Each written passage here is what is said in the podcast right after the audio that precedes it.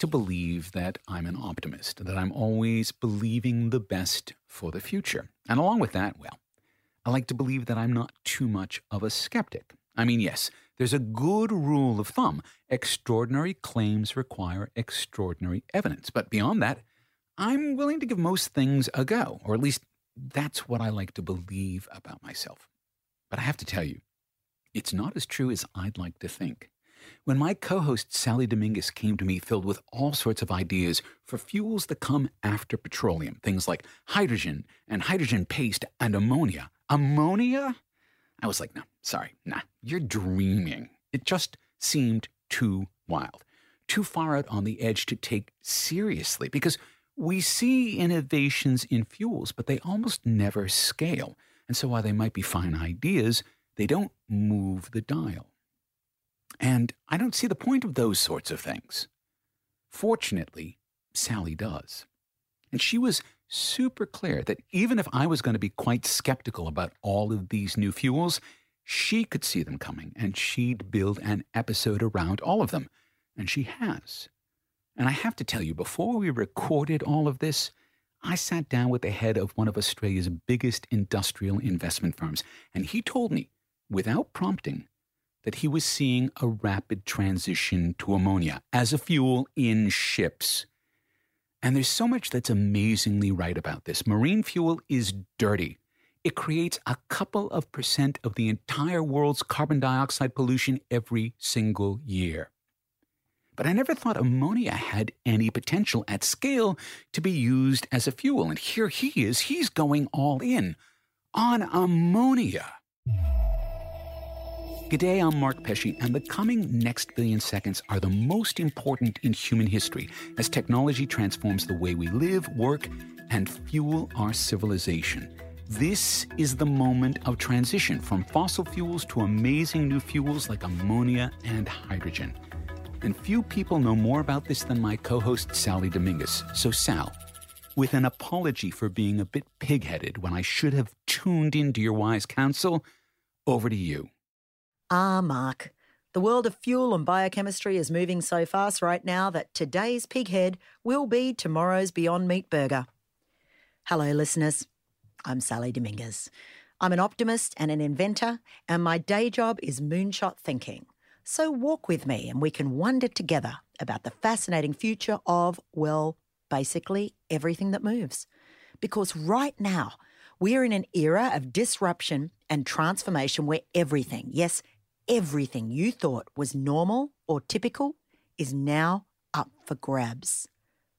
So I want to throw you a little ditty on where we're currently at in cities and on this show. Electric vehicles, last mile micro solutions like the ubiquitous scooters, pushback from various sectors, and rather than just listen, I'm inviting you to co create on the fly with me. I'll throw you the questions, you have a little think, and come back with some answers. And let me start by serving you my take on last mile urban transport. Ah, last mile. Trikes, skateboards, bikes, maybe hovercraft. And rain. Wind. Aggressive drivers in large cars, driving sleet, screaming babies, wet bags. Because if we are truly going to consider a social transformation based on personal, micro city vehicles, I want to talk weather. I want to talk work clothes. I want to talk safety and efficiency, and that means my work efficiency. You see, in my head, I stand a good seven feet tall, but in the real world, I'm a fairly short female dealing with a predominantly male work professional. I'm in the car industry, I'm in manufacturing, and most often these days, I'm dealing with corporate C suite and whether that's in Latin America, the USA, or Australia, it is predominantly male, predominantly alpha male. So, in order for me to stand eyeball to eyeball with such old school specimens and convey the appropriate air of physical authority, I wear boots with heels.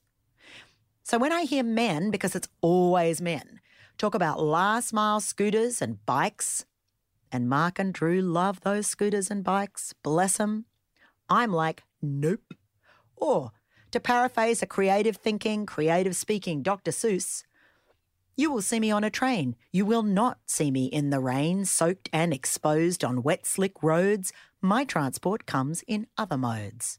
At least I hope it does. Because scooters and skateboards have no place in my city work reality. So, as you, dear listener, react to my reality, either with a hell no, I love those dinky little city bikes, or a testify, sister, let me pique your imagination with some other possible transport options. So, back in 2012, I drove a happy little three wheeler carnival cart called the Twizy. Renault had made this electric fun thing for inner city commutes, and it remains one of my favourite things. And let me tell you why. Full cover from the elements, a safe carbon fibre monocoque to thwart any collision drama, and two seats, not one. And those two seats means room for my bag, room for my kid, room for my friend. Now, the Twizy is illegal in Australia, but the Korean Postal Service is replacing postal bikes with Twizys, and word is Lime plans to introduce city car sharing in the USA using Twizy. So, if you, like me, want your micro transport snuggly warm in winter, on the road, not the footpath, UV protected in summer, slide and skid proof, and safe with room for two, you might want to push Australia to follow the lead of other cities and Twizy the streets. Better still, and I really love this one considering the state of the homemade car industry in Australia. That's past tense. Subsidise all those incredible Aussie car designers and engineers to make an even better version. Doesn't have to be a Twizy, it could be a Wallaroo. Doesn't matter. We need this thing. So, next up, the power source.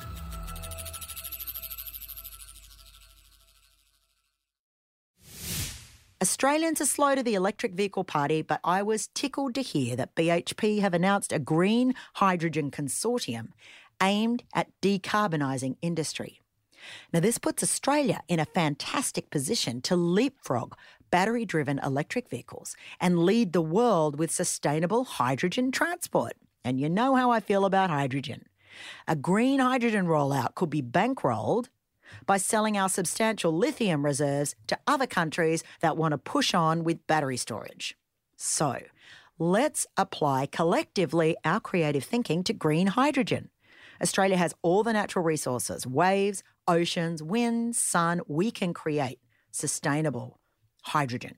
Better still, using hydrogen creates water. So that's pretty handy in a country with drought. I want to throw you some handy hydrogen tidbits to get you all thinking, because now is the time for ideas. First, UK researchers have worked out how to store hydrogen in a paste, literally like a toothpaste. This has the potential to do away with the traditional battery and all the drama associated with storing hydrogen. So think what would the engine of a paste driven car look like? You pull into a fuel station, and instead of filling up with petrol or hydrogen or anything else, you literally take a cartridge of paste. And that is your hydrogen fuel cell. Second tidbit hydrogen can be created from seawater. The salt that's left can be used to make batteries. Once the hydrogen is used, we have clean water. Now, think about Australia and think about that process. This sounds like a far more useful desalination process than anything we currently do. So, what sort of industries, future industries, green industries, could we create from this using our abundant saltwater resources? Think about that one. And while I've got you, let me throw another spoonful of spaghetti at the ceiling ammonia. That's right, Mark. It had to come. Bringing it home for you. Ammonia is readily produced all over the world and extremely efficient as a fuel for vehicles. The massive problem is it smells disgusting and the vapours are toxic. So, people, what can we do to make ammonia more viable? And I'm talking ammonia made with renewable energy because that is so simply done. What's fascinating and what's exciting is ammonia could be the solution to countries where the cost of an infrastructure of battery production and charging systems might prohibit the rollout of some of the other sustainable fuels. ammonia is already made all over the world. Those guys have decentralized ammonia production that could be turned into a retrofit because what's really exciting conventional convection engines can be converted to 90% ammonia right now. So you don't need to get a new car to access carbon free fuel. I don't know. I don't know, Mark, how you feel about that, but that fills me with enthusiasm and potential for newness. So, my final thought provocation for the day. An inventor down the road from me has invented a wheel that contains the drive mechanism and the fuel for any vehicle. His concept is that you could simply change the wheels of any vehicle and make it electric or possibly hydrogen fuel cell, or maybe ammonia fuel cell.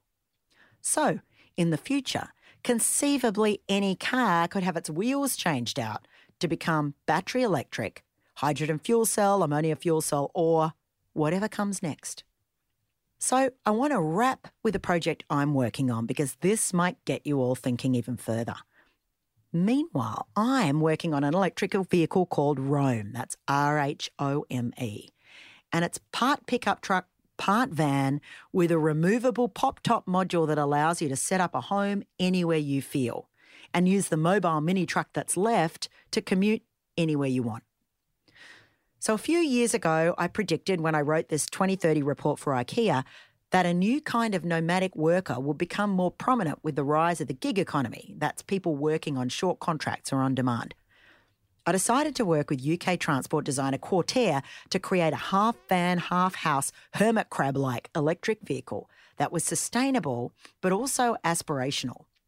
So, bounce forward to 2021, and Nomadland, a film about an RV journeywoman, has just wiped out the Golden Globes massively popular and revealing a lifestyle that, for better or worse, is increasingly common.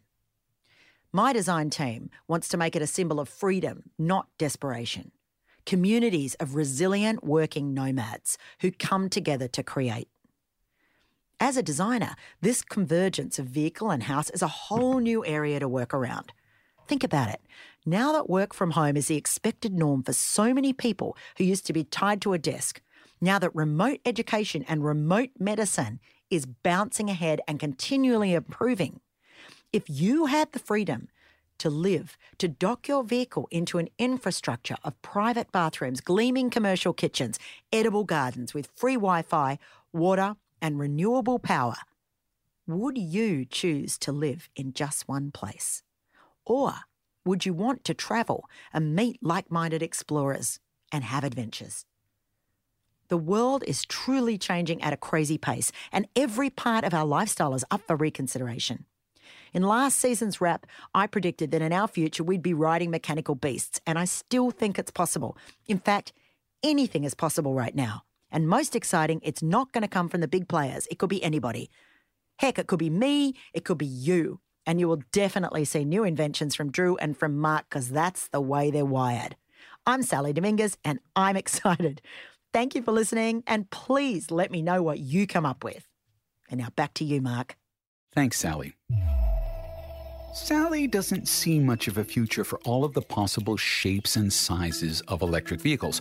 But I have to say, that future, it's already here. And in our next episode, I'm going to show you the transformation that's already underway right in front of our eyes. That's on the next episode of The Next Billion Seconds. This episode of The Next Billion Seconds was written and presented by Sally Dominguez and Mark Pesce, producer Alex Mitchell, and sound production Darcy Thompson. If you like this show, hit the subscribe button. And if you know someone else who might like it too, please share it with them. For more about the topics on our show, visit our website at nextbillionseconds.com. This is Mark Pesce, thanking you for listening.